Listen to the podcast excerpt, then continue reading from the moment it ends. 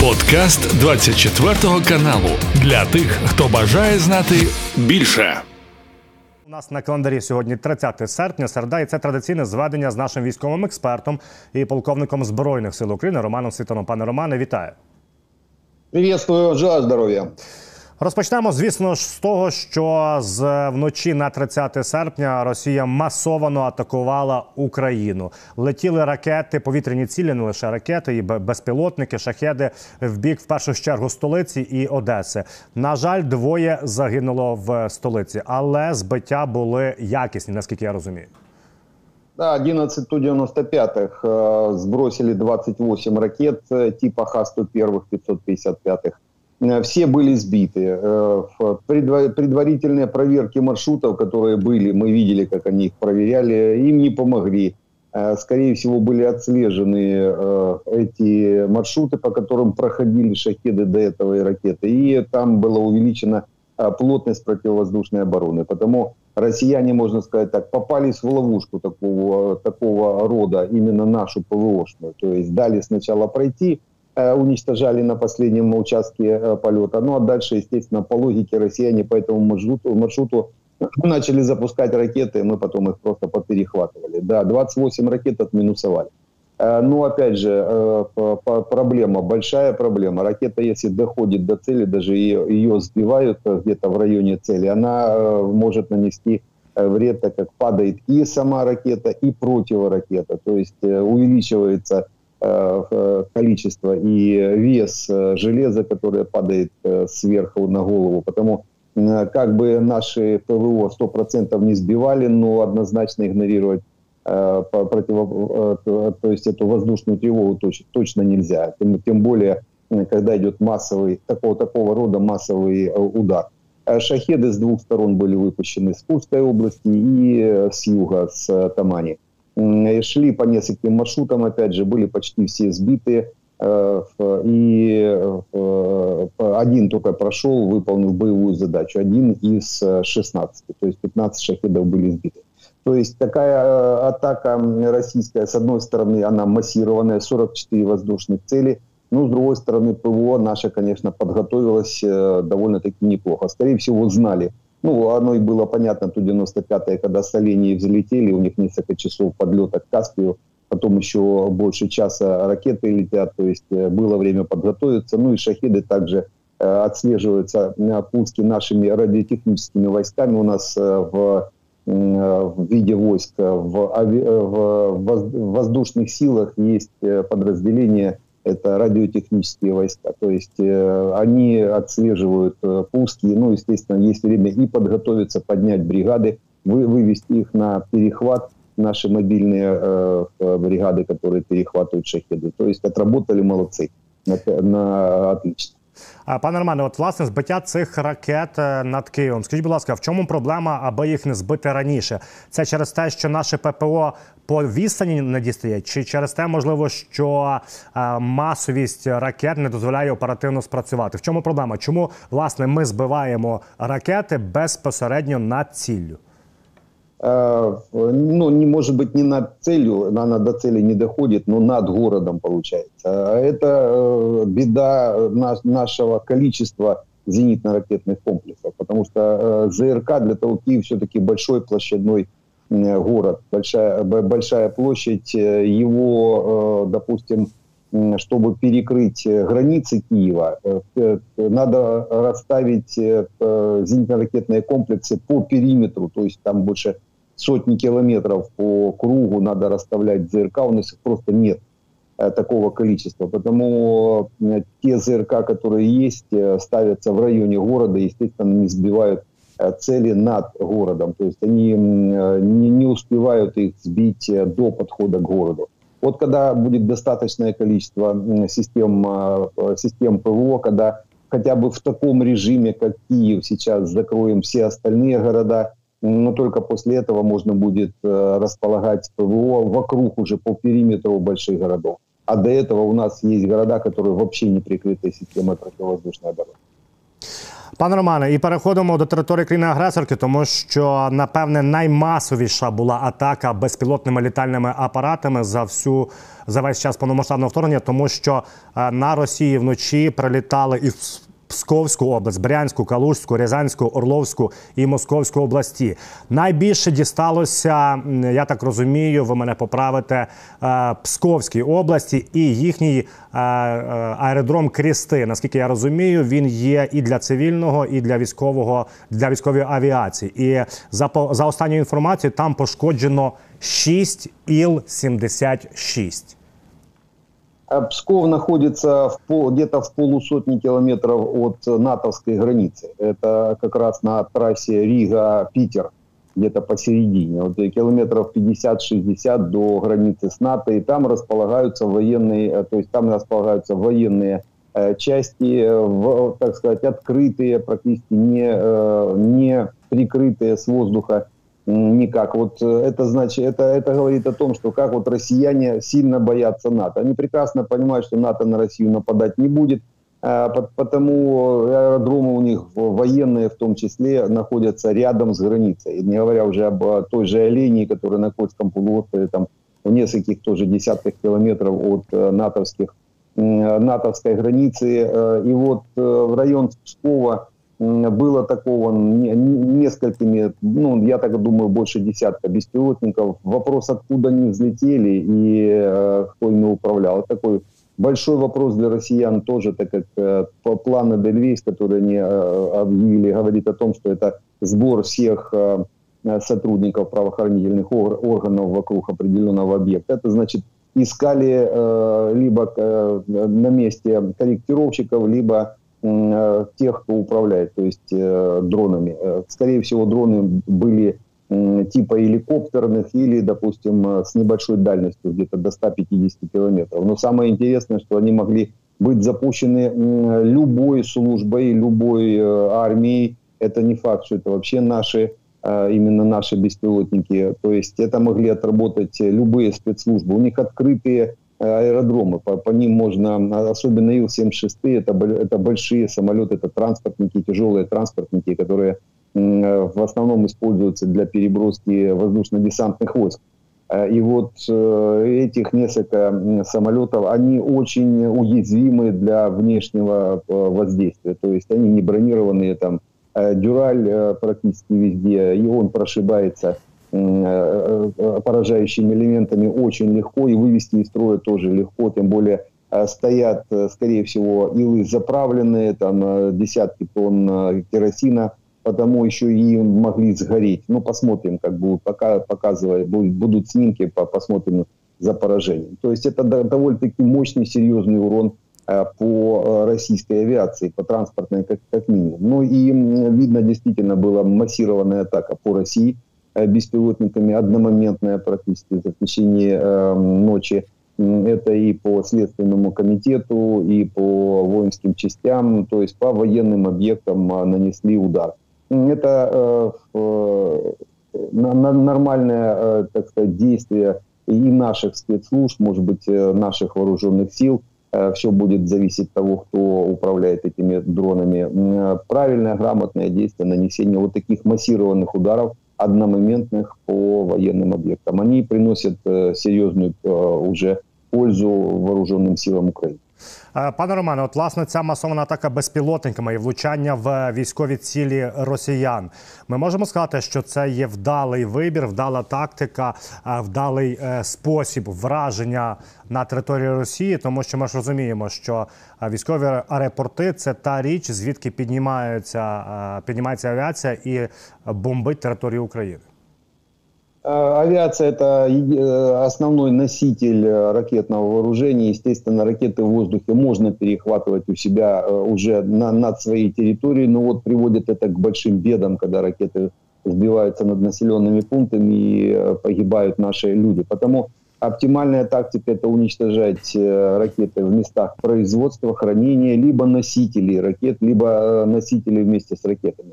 Вот одна из э, тактик, которые выбрали правильную, грамотную, э, это уничтожение носителей на аэродромах. Как прикрытие аэродрома Россия просто не может, у них нет достаточного количества зенитно-ракетных комплексов, система ПВО дырявая напрочь. Снять э, ЗРК с линии фронта они сейчас не могут. А, э, а если будут снимать, так это еще лучше для нас. Э, значит, у нас будут свободные зоны для полетов нашей авиации на линии фронта. Это, кстати, может быть тоже одна из причин, почему мы уничтожаем российские самолеты на их базах, как раз вынудить россиян снять э, ЗРК с, э, на нашей территории и перебросить для э, прикрытия аэродромов. Тем, потому чем больше будет география уничтожения российских самолетов по территории России, тем меньше ЗРК останется у нас на поле боя російських. Ну, от, власне, до речі, що далі говорити про безпілотники, то глава нашого е, держком спецзв'язку Юрій Щеголь сказав, що е, в цьому році ну верніше за рік Україна разом з партнерами і самі ми готові виготовити 200 тисяч. Я зараз не помиляюсь, 200 тисяч ударних безпілотників. На це виділено 40 мільярдів гривень, 25 мільярдів вже освоїли. Пане Романе, е, я правильно розумію, що ми основний акцент, і я згадую розмови е, Марка Мілі з е, залужним. Основний акцент ми будемо ставити в цій війні, напевне, на дрони.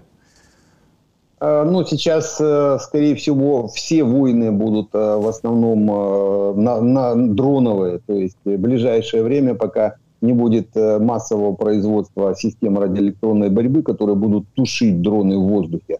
Это будет, то есть это через определенное время однозначно будет, потому что массовое применение дронов вызовет, естественно, массовое производство систем радиоэлектронной борьбы с дронами разного уровня, то есть те, которые отсекают э, связь, э, тушат внутреннюю коммуникацию в дроне, очень много механизмов.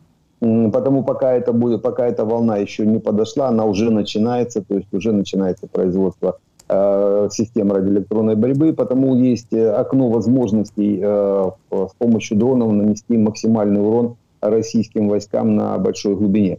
И, на, и, и в короткой, и в дальней перспективе, по крайней мере. Потому 200 тысяч, ну, немножко такая заоблачная цифра, это слишком много, потому что это реально очень много, 200 а, тысяч. Но если поставлена такая задача, то просто идти по этому пути для выполнения ее уже было бы неплохо. Но здесь вопрос времени, то есть чем быстрее, тем лучше. Здесь надо больше а, уделить сейчас внимание как раз над расширением механизмов производства сразу много – а не потом э, через какое, какое, в течение какого-то времени. Потому здесь просто перераспределить усилия и финансы. Пане Романе, переходимо до тимчасово пів е, окупованого півострову Крим. У нас знову є е, новини. Є друге влучання. І є відео влучання по Тарханкут-Мис, і це Оленівка. Це там, де ми, наскільки офіційно передає наша влада, вдарили по е, комплексу С 400 Ось є відео, на якому видно, що є знову ж таки влучання, детонація і вибух. Е, скажіть, будь ласка, це ми намагаємось знову ж таки локалізувати, ліквідувати, паралізувати їхні радіоелектронні станції і системи ППО? Мыс Тарханкут, район этого мыса, это э, такое э, расположение, в основном это расположение э, военных объектов, это воинские части, это западное побережье Крыма. Они пытаются с этой стороны прикрыться от наших атак. Э, понятно, что на этом мысе, естественно, расположены в том числе и зенитно-ракетные комплексы, э, системы обнаружения разного уровня э, и береговые ракетные комплексы типа тех же «Ониксов», то есть такой передовой форпост, я бы так сказал. Ну, естественно, плотность военных объектов, она же вызывает нашу, наше внимание и работу наших дальних средств поражения. Потому Э, первое, что при заходе на, в Крым надо уничтожить, это как раз военные объекты на мысе Тарханкут. Тем более они являются такими замковыми, э, то есть э, вратами в Крым. Если уничтожить то же С-400, который перекрывает несколько сот километров подхода к Крыму в районе Тарханкута, то можно уже зайти хотя бы до, до середины, там, до Джанкоя, до Симферополя, до Севастополя – Потому именно в таком режиме работают наши э, средства поражения. Как только добираются, тут же уничтожают. Э, и так как западная часть острова попадает под контроль беспилотников с хорошей оптикой. Мы, кстати, и видео хорошее видим. Как раз и да, разведка, разведка, корректировка огня может, может производиться тоже именно поэтому по мысу, по западному побережью довольно-таки неплохо. Вот мы видим хороший результат. Пане Романе, також є повідомлення і супутникові знімки, що відбувається навколо Кримського мосту. Ми раніше з вами говорили, що росіяни бояться і намагаються всіма правдами і неправдами захистити цю це незаконне будівництво формування. І от власне у нас є супутникові знімки, що такі, як мінімум, шість барж росіяни підірвали навколо мосту з дистанцією в 200 метрів, аби, хоч якось, убезпечити себе, я так розумію, від надводних дронів. Это правильное, грамотное решение. Дело в том, что там очень большое течение, и боновые э, заграждения сносят этим течением. Для того, чтобы их привязать как-то э, и за, заякорить, э, вот такими якорями являются э, суда затопленные. Ну, а между ними уже натягиваются боновые сетки, то есть боновые заграждения, которые действительно не прикроют. Они выполнят две задачи, даже три. Первая задача – это э, они перекроют подход э, в Азовское море. А Азовское море сейчас россиянами используется как такое джакузи для, флота. Если туда перекрыть заход беспилотников, то, в принципе, там бэковый не будет. То есть э, они уже могут, они уже пробовали оттуда даже Э, калибрами работать. То есть э, будут пытаться закрыть Азовское море вот как раз с помощью такого рода заграждений и дальше проще э, себя чувствовать в нем, по, по крайней мере в, в, в этом анклаве от, от морей. Вторая задача – это прикрыть, естественно, сам Крымский мост. И третья задача – служить таким аларми, алармическим оборонным рубежом. То есть даже если наши, наши, э, наша контрразведка, ну или э, те структуры, которые будут э, работать по мосту, примут решение на подрыв и дальнейший проход боновых заграждений, то это будет сразу понятно и воспринято, и отреагирует охрана моста. То есть вот такие три задачи выполняются. То есть с военной точки зрения это правильное, грамотное действие, но вряд ли они им все-таки помогут, потому что механизмов вывести мост из э, э, строя, из э, работы очень много. И эти механизмы сейчас прорабатываются в ближайшее время. Я думаю, мы их увидим, даже, может быть, и без бэков. Пане Романе, якщо говорити безпосередньо по лінії бойового зіткнення, звісно, вчора одним з головних відео було лівий берег від Дніпра. Ми знаємо прекрасно, що як мінімум контрбатареї наші там активно працюють. Відповідно, ми намагаємося вибити. Позиції ворога вогневі артилерійські, і в нас є відео, як ми е, на лівому березі вивішуємо наш прапор. Е, скажіть, будь ласка, як ви вважаєте, це є захід е, диверсійно-розвідувальних груп, чи це реально ми вже освоюємо певні позиції і закріплюємося на лівому березі? Дело в том, что любая ДРГ, которая э, в боевом распоряжении получает задачу э, перейти на левый берег не в рейдовом режиме, а закрепиться, она уже э, является таким десантом. Вопрос в каком режиме, то есть либо в закрытом режиме, так они могут лежать неделями, или там где-то контролирует участок, либо если ставится задача пошуметь, подраконить, а такая задача тоже может ставиться в режиме ИПСО, то выполняется еще и такая задача. Может также в базовом или в рейдовом режиме. Мы на левом берегу присутствуем уже давно, наши, э, наши и военная разведка, и спецслужбы, и уже основные линейные части э, наших войск, наших бригад – находятся на левом берегу. Вопрос э, дальнейшего продвижения дальнейших действий. Скорее всего, будет э, принято решение в унисон э, с движением наших войск по запорожскому направлению на прорыв.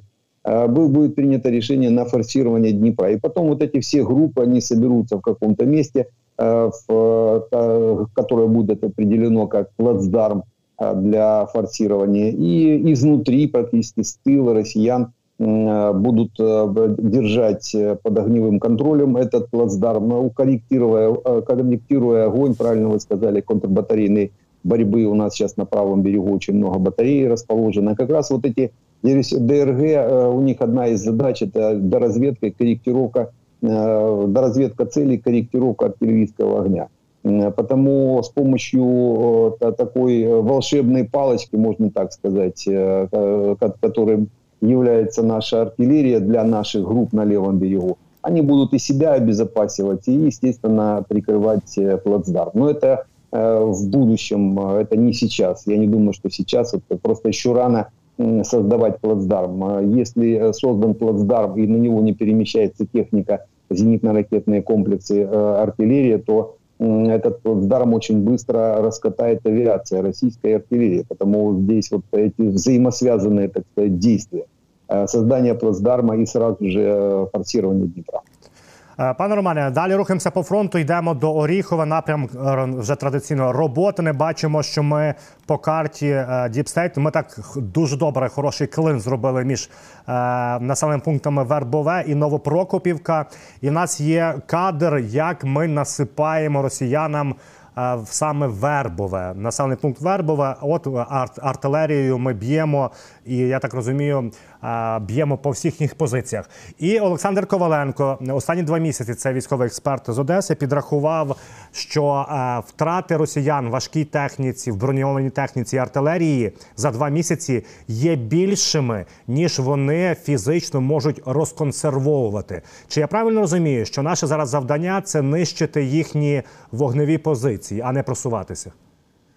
Э, ну, э, основная стратегическая задача это, конечно, продвижение, но э, для выполнения стратегической задачи надо подготовить плацдармы, надо подготовить технику, подтянуть ее, чтобы она могла работать на, больш... на большую глубину и безопасно. Потому есть некоторые тактические оперативные действия, которые вот мы сейчас и видим, и мы сейчас проводим. Даже вот движение, допустим, с одной стороны, с того же Орехова не на юг, а на восток, в сторону Вербового, Вербове. Э, это как раз говорит о том, э, не с Орехова, извините, а с Работина на восток, то есть общее движение вроде как не на юг идет на Новопрокоповку, а на восток. Это как раз для того, чтобы такие тактические, правильные, грамотные тактические действия расширять, расширять плацдарм, потому что не можем мы входить Э, как нож в масло в оборону противника, так как будем э, уничтожены с флангов, фланговыми ударами. Головная колонна просто будет сжата. А потому создается плацдарм вот уже такими э, параллельными с линией фронта движениями вдоль линии фронта, вдоль линии обороны. Во-первых, легко идти, легче, по крайней мере. Ну и есть весь задача то есть создание плацдарма как такового. Где-то где должен быть плацдарм километров 20, а для того, чтобы можно было двигаться по фронту километров 20 э, расширения его, для того, чтобы можно было уже двигаться в сторону Токмака, ну, опять же, не на Токмак, чуть восточнее, на, на пересечение железнодорожной ветки, с, э, которая идет на Токмак, с Черниговки, с э, Волновахи. То есть э, сейчас вот такие тактические действия проводятся, но они интенсифицируются. В последнее время понятно, что интенсивные э, действия, нет недостатка в артиллерии, в артснарядах. Скорее всего, наши партнеры э, помогли на данном этапе, сейчас подошли достаточное количество артиллерийских снарядов, тех же кассетных боеприпасов, и э, с помощью их уничтожается российская техника в том числе. Тем более она стояла, э, то есть наши э, действия по вскрытию линии э, обороны вынудили россиян технику подтянуть ближе к линии боевого соприкосновения, естественно, под, удар, под удары нашей артиллерии. И вот арта дорабатывает технику на большой дальности в 20-25 километров. У нас довольно-таки хорошая артиллерия. Еще есть боеприпасы, которые выполняют э, иногда задачи такого самопоиска, так сказать. Э, то есть есть и такие нам переданы для артиллерии. Для артиллерии. То есть не, неплохо нас экипировали наши партнеры, по крайней мере, на этом участке. Пане Романе, якщо згадувати перші дні наших е, контрнаступальних дій, це початок червня. Пригадуємо, і з вами ми говорили, що в районі Малої Токмачки ми втратили е, там два танки Леопард 2 і кілька Бредлі. Ну, принаймні, вони були підбиті. І ці от фотографії облетіли всі соцмережі. Росіяни казали, що знищили всю західну техніку. І от зараз е, такий спеціалізований нідерландський сайт розвідки Орікс, його його всі знають. На базі відкритих джерел вони фіксують все. Вони кажуть кажуть наступне: що за час наступальних дій ми застосували на фронті 71 танк Леопард 2 з яких лише 5 втратили, а 10 є просто пошкодженими. Скажіть, будь ласка, чи це є серйозні втрати? І якщо не серйозні, тоді підтверджується ця от тактика, про яку ви говорили, що ми не слухаємо наших партнерів, а виконуємо вказівки, те, що каже генштаб на полі бою. Ну, скорее всего, то, что говорит жизнь, не война как таковая. То есть была бы у нас авиация, были бы дальние средства поражения, конечно, мы бы использовали и всю технику, и так действовали, как научили нас наши партнеры. Но так как без авиации, без дальних средств поражения, без достаточного количества РСЗО, которые только думают передать нам эти М-26, у нас другого выбора просто нет. Мы зажаты в условиях прошлого века, то есть войны Первой, Первой мировой, окопной войны, потому выполняем именно такие действия. То есть не от, не от хорошей жизни, я бы так сказал. Наступаем с помощью малых тактических групп и под прикрытием тяжелой техники, под прикрытием, не, не используем тяжелую технику для прорыва, а именно под прикрытием с тыла у нас работают танки, прикрывают наши э, группы, которые движутся на э, э, легкобронированной технике. То есть ну, в, таком, в таком режиме другого режима просто не может быть без авиации. Э, вот э, то, что э, потери у нас, э, ну вот э, эти потери, они, со, со, э, то есть они соответствуют действительности, так примерно и есть. Где-то до 15-20% от э, техники было повреждено, из них есть безвозвратные, так сказать, потери, те, которые невозможно восстановить, около там, 5-7 до 10%. То есть это стандартные потери в наступательных боях. Причем это, это и следовало ожидать. И тогда это было понятно, сейчас это понятно. Сейчас потери уменьшились.